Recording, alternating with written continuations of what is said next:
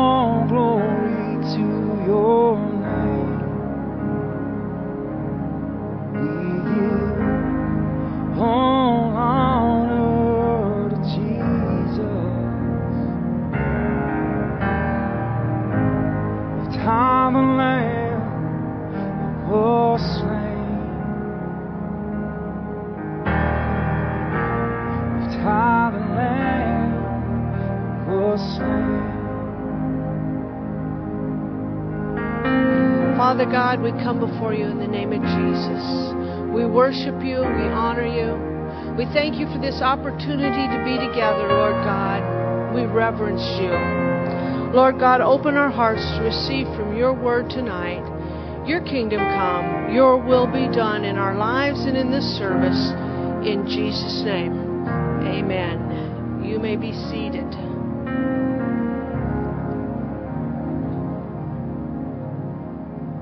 While you're sitting down, a couple just reminders. Ladies' night is this Sunday from 4 to 7. If you haven't signed up, if you'd like to bring a guest, you can still sign up in the back. And then um, we have a sign up back there for people that will help with Jesus Day. Jesus Day is our big kids event, and we need we always need help. And this year we're going to order T-shirts, so we need to get you signed up and get your size, so we can get those ordered ahead of time. So, um, Mike is meeting on the other over in the other room with the guys that and gals or guys I think that uh, are working with follow up and discipleship. So we're gonna I'm gonna take some time and talk to you about some things tonight, and we'll go from there. I don't know about you, but it seems like the business of life has just escalated in the last few years. Do you feel busier than you've ever been?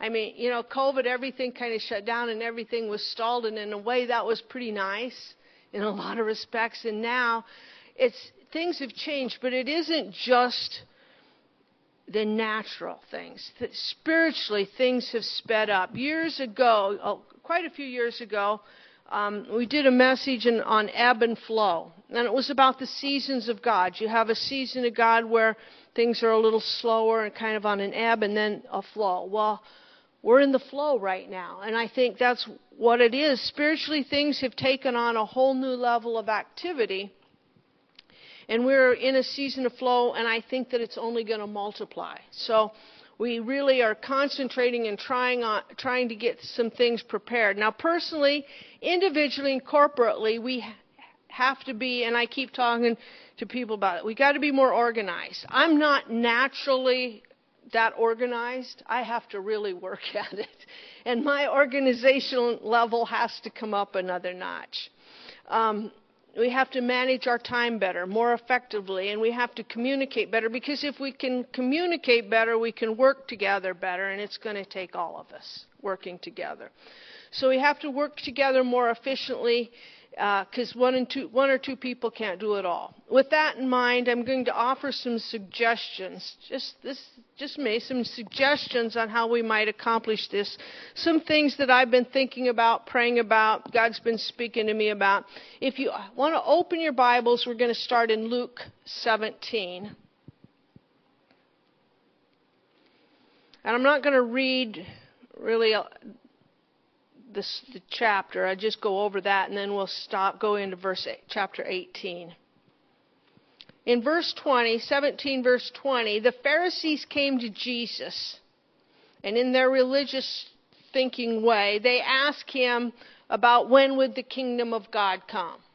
And they, of course, only were thinking in the natural. They thought it was going to be a kingdom set up on earth in the natural, and Jesus was talking spiritually speaking, and they didn't get that. And then, then after he's done dealing with them, he was kind of short with them. And then it goes on in verse 22, and then he started talking to his disciples. And he, and he start talking about the future, the days will come, and what to look for, and, and all these things. And, and so he's dealing with and explaining all this to his disciples he said in verse 31 In that day, he who is on the housetop and his goods are in the house, let him not come down to take them away, and likewise the one who is in the field, let him not turn back. Remember Lot's wife? Whoever seeks to save his life will lose it, and whoever loses his life will preserve it. I tell you, in the night there will be two men, one in, two men in one bed. The one will be taken and the other left. I could make a joke about that, but I'll refrain. signs of the end times. Two women will be grinding together. The one will be taken and the other one left. Two men will be in the field and one will be taken and the other left. So they're looking about the signs and the, of the end time. And they answered and said to him, Where, Lord? So he said to them, Wherever the body is, there the eagles will be gathered together. And this is all a whole nother teaching. We won't get into that. But then, so they're talking about end times and, and future events and what's coming and what to do and how to recognize it and all this stuff. And he has one simple answer.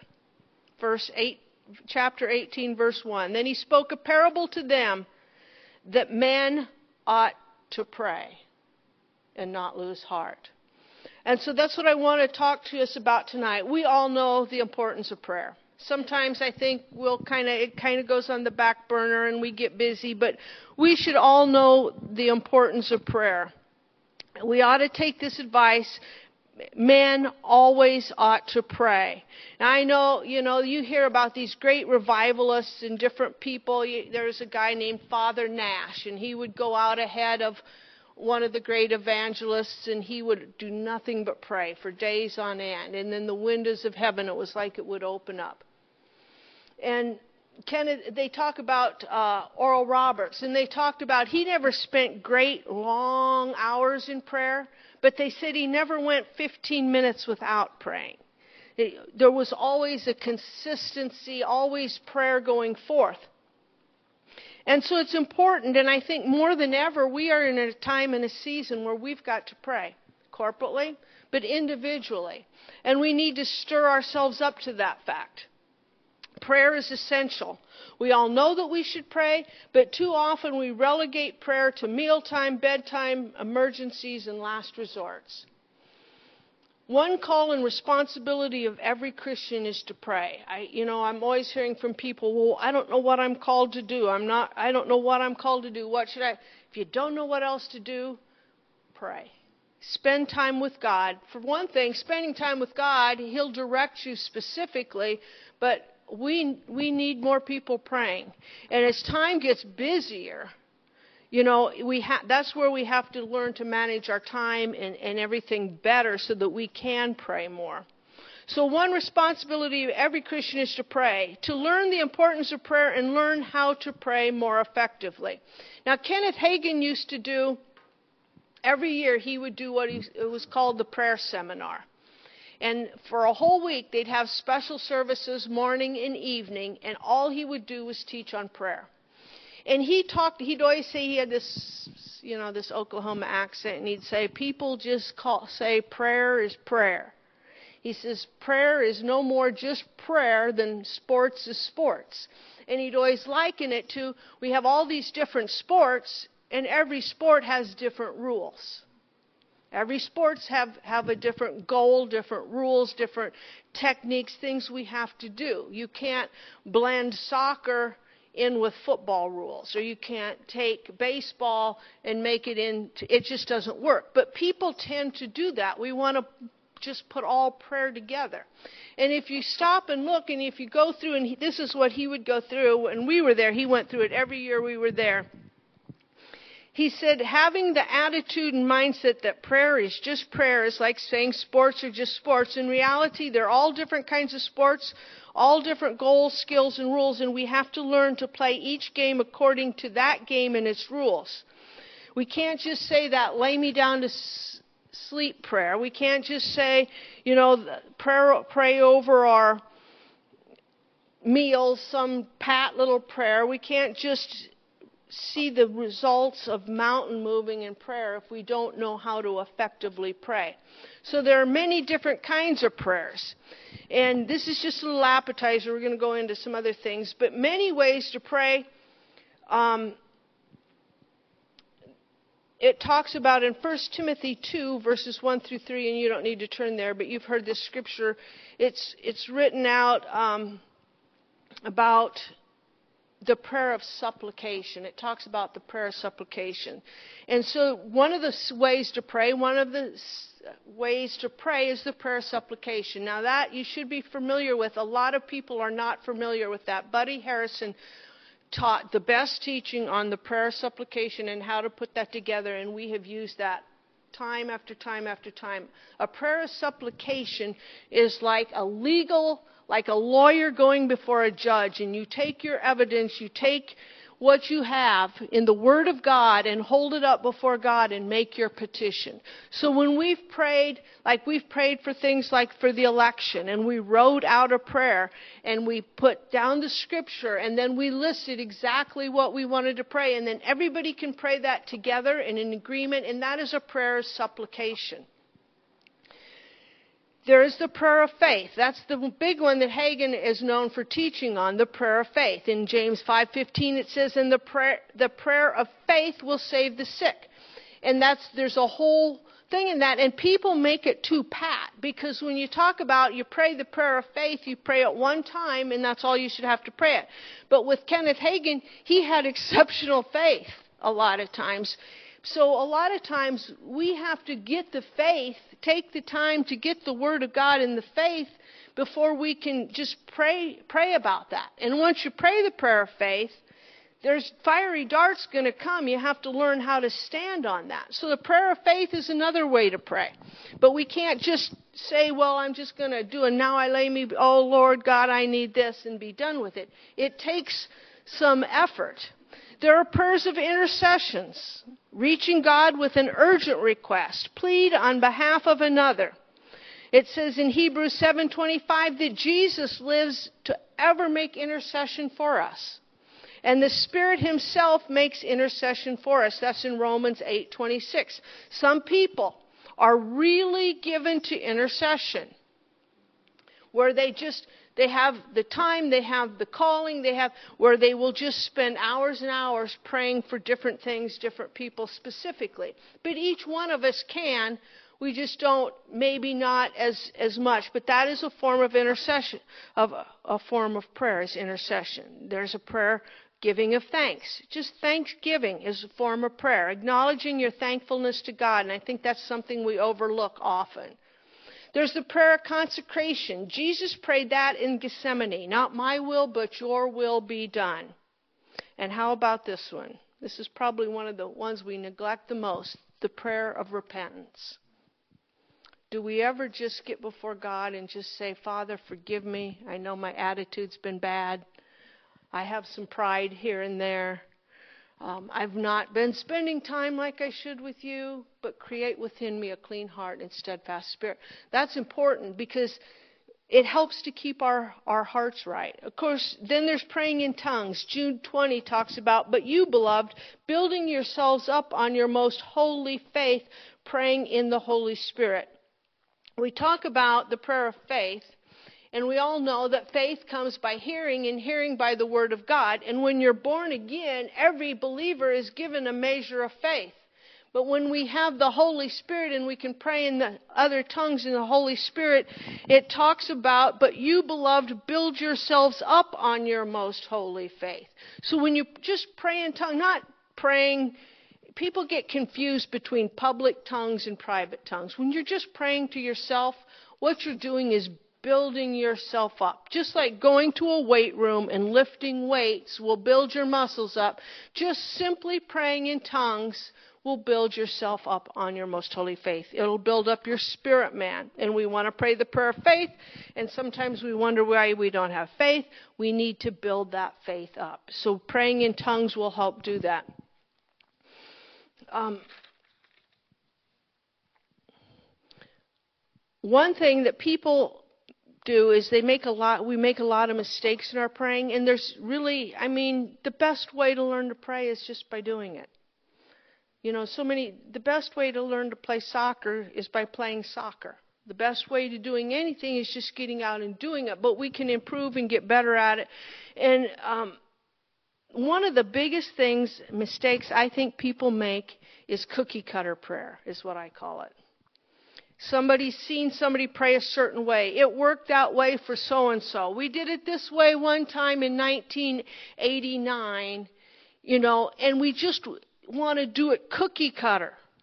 For one thing, when you pray, every individual is different. Mike prays differently than I do. I pray differently than Mike does. We are different individuals. God puts different things on our hearts. We approach things differently. So we can't cookie cutter. God's going to use each one of us individually. And so we all need to be self disciplined, but we also need to learn to be teachable, adaptable, and a little flexible. Doing the same thing over and over and over the exact way. It has to be like this. It has to be like this. Will create a lifeless, legalistic lifestyle. Charles Capps years ago wrote a book and did several teachings, and it was entitled Kicking Over Sacred Cows. And back in the late 80s and early 90s, and all the fired up, charismatic people kind of got this attitude that we were so much more spiritual than the generation before us. They had all these spiritual sacred cows that they had to do. And I'll tell you, the charismatics and the Word of Faith people in the last 20, 30 years have built up so many sacred cows in our lives that it's hindering what God's trying to do right now. I believe. We have, we've, here, here's one. Got to have a prayer chain. Aunt Susie has a hangnail, so we got to call 57 people for a prayer chain. There's a time to get in agreement in prayer. Mike's sister used to call me every day, say, Are you busy? I, I need you to pray. I need, I need Kent's aunts, brother in laws, cousins, friend has a cold. Can you pray? at some point, we don't need a prayer chain. We've got to learn how to pray ourselves. There are things that are much bigger sometimes, and we need agreement. We need to be together, but we need to have confidence in our own prayer. She had no confidence that she, she could pray anything herself and get results.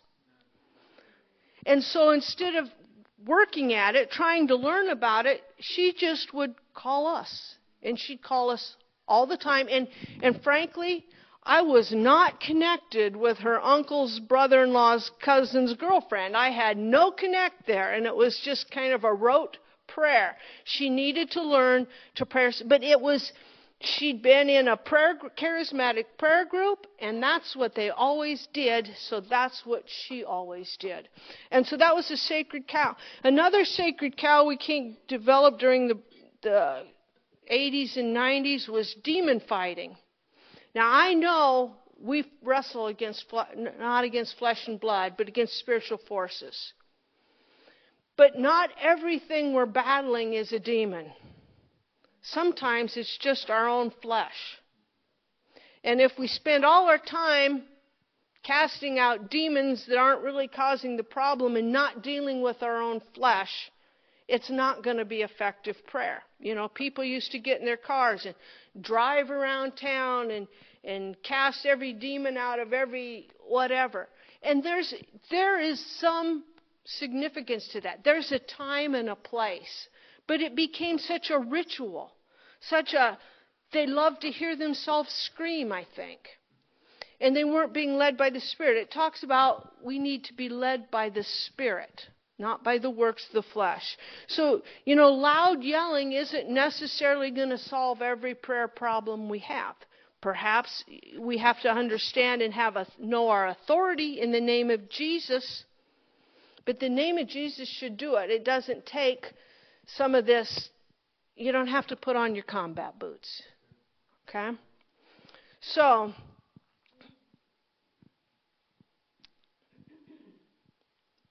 one of the things we have to develop is a personal prayer life. We have to learn how to pray, pray ourselves.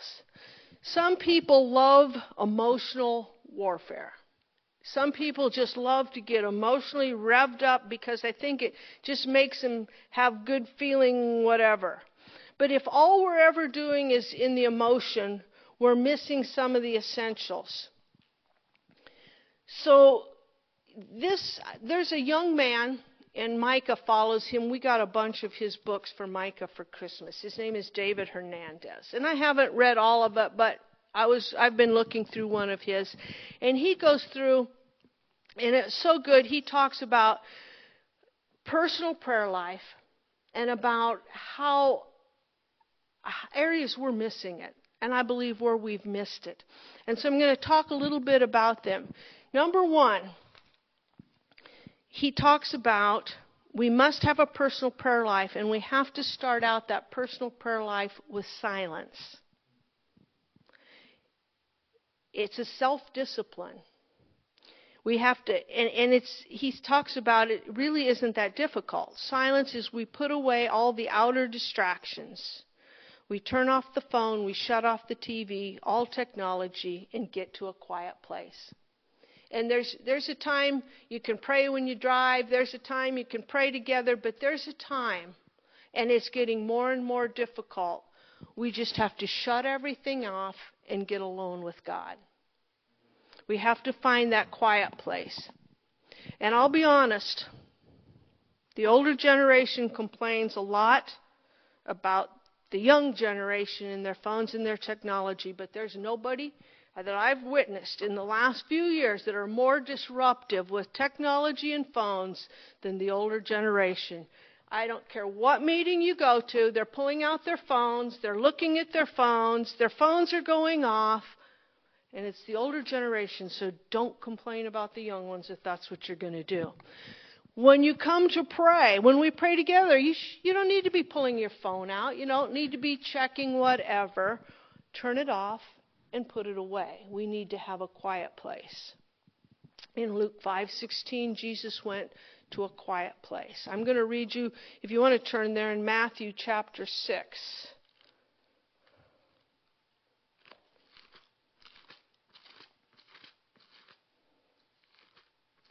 Matthew 6 6. This is Jesus speaking. But you when you pray, go into your room, and when you have shut the door, pray to your Father who is in the secret place, and your Father who sees in secret will reward you openly. Sometimes I think there's a time for corporate prayer, but sometimes I think we get this this idea that we have to have a big group together. There is a time we need to spend time with our Heavenly Father ourself. We need some silence. We need to go to that place with God. Number two, so silence is, is one thing we need to do to develop a personal prayer life. Stillness is another thing. Silence is in the natural realm. Stillness takes place in the soul. Silence removes the distractions of the flesh. Stillness removes the distractions of the mind and soul. I love to go sit on our back deck. It's quiet. It's peaceful. I can shut off the phone and the TV and everything. But my struggle is when I sit down is to get this to shut off. It just it will just go like this. And I'll take a deep breath. And, and that's the hardest thing. It's, you get, and so much is, like I said, life is so busy right now.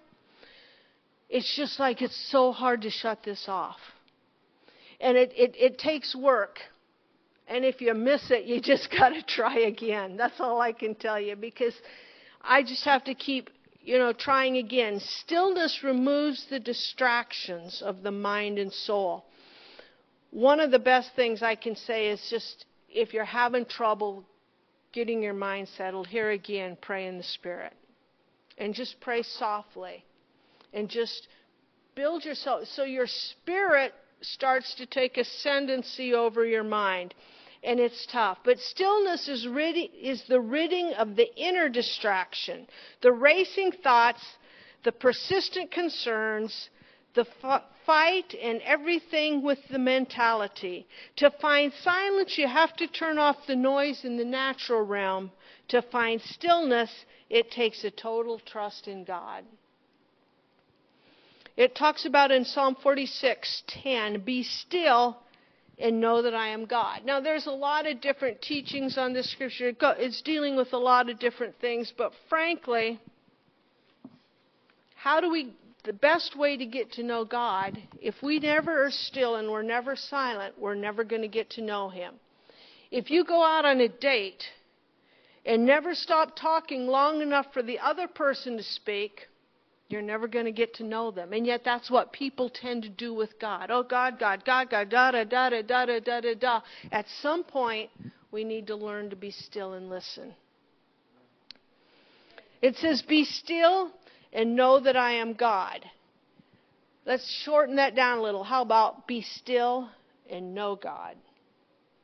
We are not, if, if you've ever noticed, God just doesn't talk incessantly to me all the time. It's, you know, a bit, he probably would if you can get still enough to listen. But when he says something, there's an impact on it. And usually, the be- one of the best, I think, books ever written other than the Bible is Hagin's book on how to be led by the Spirit. And he talks about how God speaks to you. The number one is just that still inner witness. There's just that kind of inner knowing. And then there's the still small voice.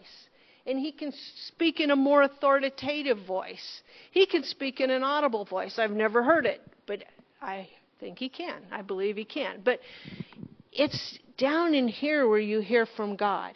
And if you're constantly busy, if you're constantly revved up, if you're constantly talking, if you're constantly doing all these things, how do you ever hear from God? And I know, you know, you've heard Mike, I'm sure, talk about how he'll come up and he, he prays, but then he sits still. And the same thing happens to me. I'll be still. I'll get myself still, and you think, okay, God's going to say something magnificent right now. And usually he doesn't, to me anyway. But as I go through the day, if I've been still or quiet, when he does say something, it's I'm more apt to grasp it. I'm more apt to get it. Mike talks about he'll be up here, he'll be still, and he'll get in the car and he'll head home and he gets on Channel Road and that's when he gets something from God. I don't know why that is. It's I think you've just cleared yourself. I know I listened to Pastor Hank uh, talking about, you know, he has the big train thing. He likes his his toy train thing set up and he'd say he says you know he says i spent all day and i prayed and i waited before god and i didn't get anything and i went in and i worked on my trains. And when i was in there suddenly god said something to me. I think it's just that sometimes you just got to clear yourself. You just got to clear that busyness and and just trust god for it. If he doesn't say anything right now trust him enough that when you need it he will so we have to learn to be still. We have to be learn to be silent. Be still and know that I am God. Um, in James, I'm going to read this one in James chapter 5, verse 16. It says, Confess your trespasses one to another, pray for one another that you may be healed. Then it says, The effective, fervent prayer of a righteous man avails much. We love the fervent part, but sometimes we forget about the effective part. And the thing is, when you sit and you're still and you take time to hear from God, you know, I have 5,000 things a day I could be praying for. I can sit and make a list of political things and local things and family things and 5,000 things, but when I'm still, God can speak to my heart what I need to be what I need to be praying specifically. I can't pray. You can't pray about everything, but we have to get specific and pray those things that need to be prayed. We need to learn to be led by the Spirit of God. So, what we're going to do is um, there's four parts of prayer. Let me list those for you quick requesting, reverencing, reading, and resisting. And very quickly, David Hernandez talks about these. You know that we have to re- put our requests to God. In all things, by prayer and supplication, make your, your requests known to God. When you do that, be specific. So many times we're too general. If you know what you want, make it a specific thing, list it out. And I'm going to go through this quick. The next thing is reverencing. We understand we need to praise and worship, but how often do we take time to just reverence God? In uh, praise and thankfulness to God is not to be seen by man. It brings peace, not exaggerated emotion. It reverences God and it does not exalt the flesh. The presence of God is ushered in by worship. The presence of God needs to be honored. That is why, especially in group settings, our worship needs to be respectful to God and others, honorable to God and to others. David Hernandez says this The presence of God deserves to be hosted with excellence. And for the sake of other people, there needs to be an orderly atmosphere. Movement in the crowd should be kept to a minimum. In other words, not running in and out and jumping up and down when everyone else is still. Phones and electronic devices should be silenced and put away. If you are drawing attention away from God and to yourself, you are out of order and it dishonors God. It is not respectful to God. Third thing, reading. Reading the Word is a form of prayer, and without it, you are nothing more than an empty vessel. You have worldly forms of meditation, yoga, Reiki, I don't know if that's how you say it, what they do is want you to empty, meditate until you empty yourself. It talks about in the scriptures a person that is empty, swept, and clean is a place where the demonic influence can, can come in. When you meditate, it needs to be the Word of God. You need to be filling yourself up. His Word and His will are the same. You have to read the Word of God in context, not cherry pick it. There's a big difference between sound doctrine and emotion, flesh driven to tradition. I'm summing this up fast. And then resisting. It talks about God resists the proud, but he gives grace to the humble. Therefore, submit to God, resist the devil, and he will flee from you. If you don't take time to build a relationship with God, get strong in the Word of God, you're never going to be able to resist the enemy when he comes.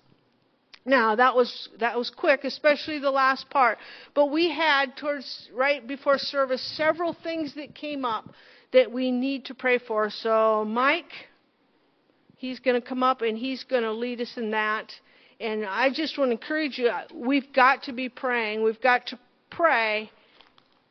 We need to do it together, and we need to. You need to have a prayer life of your own.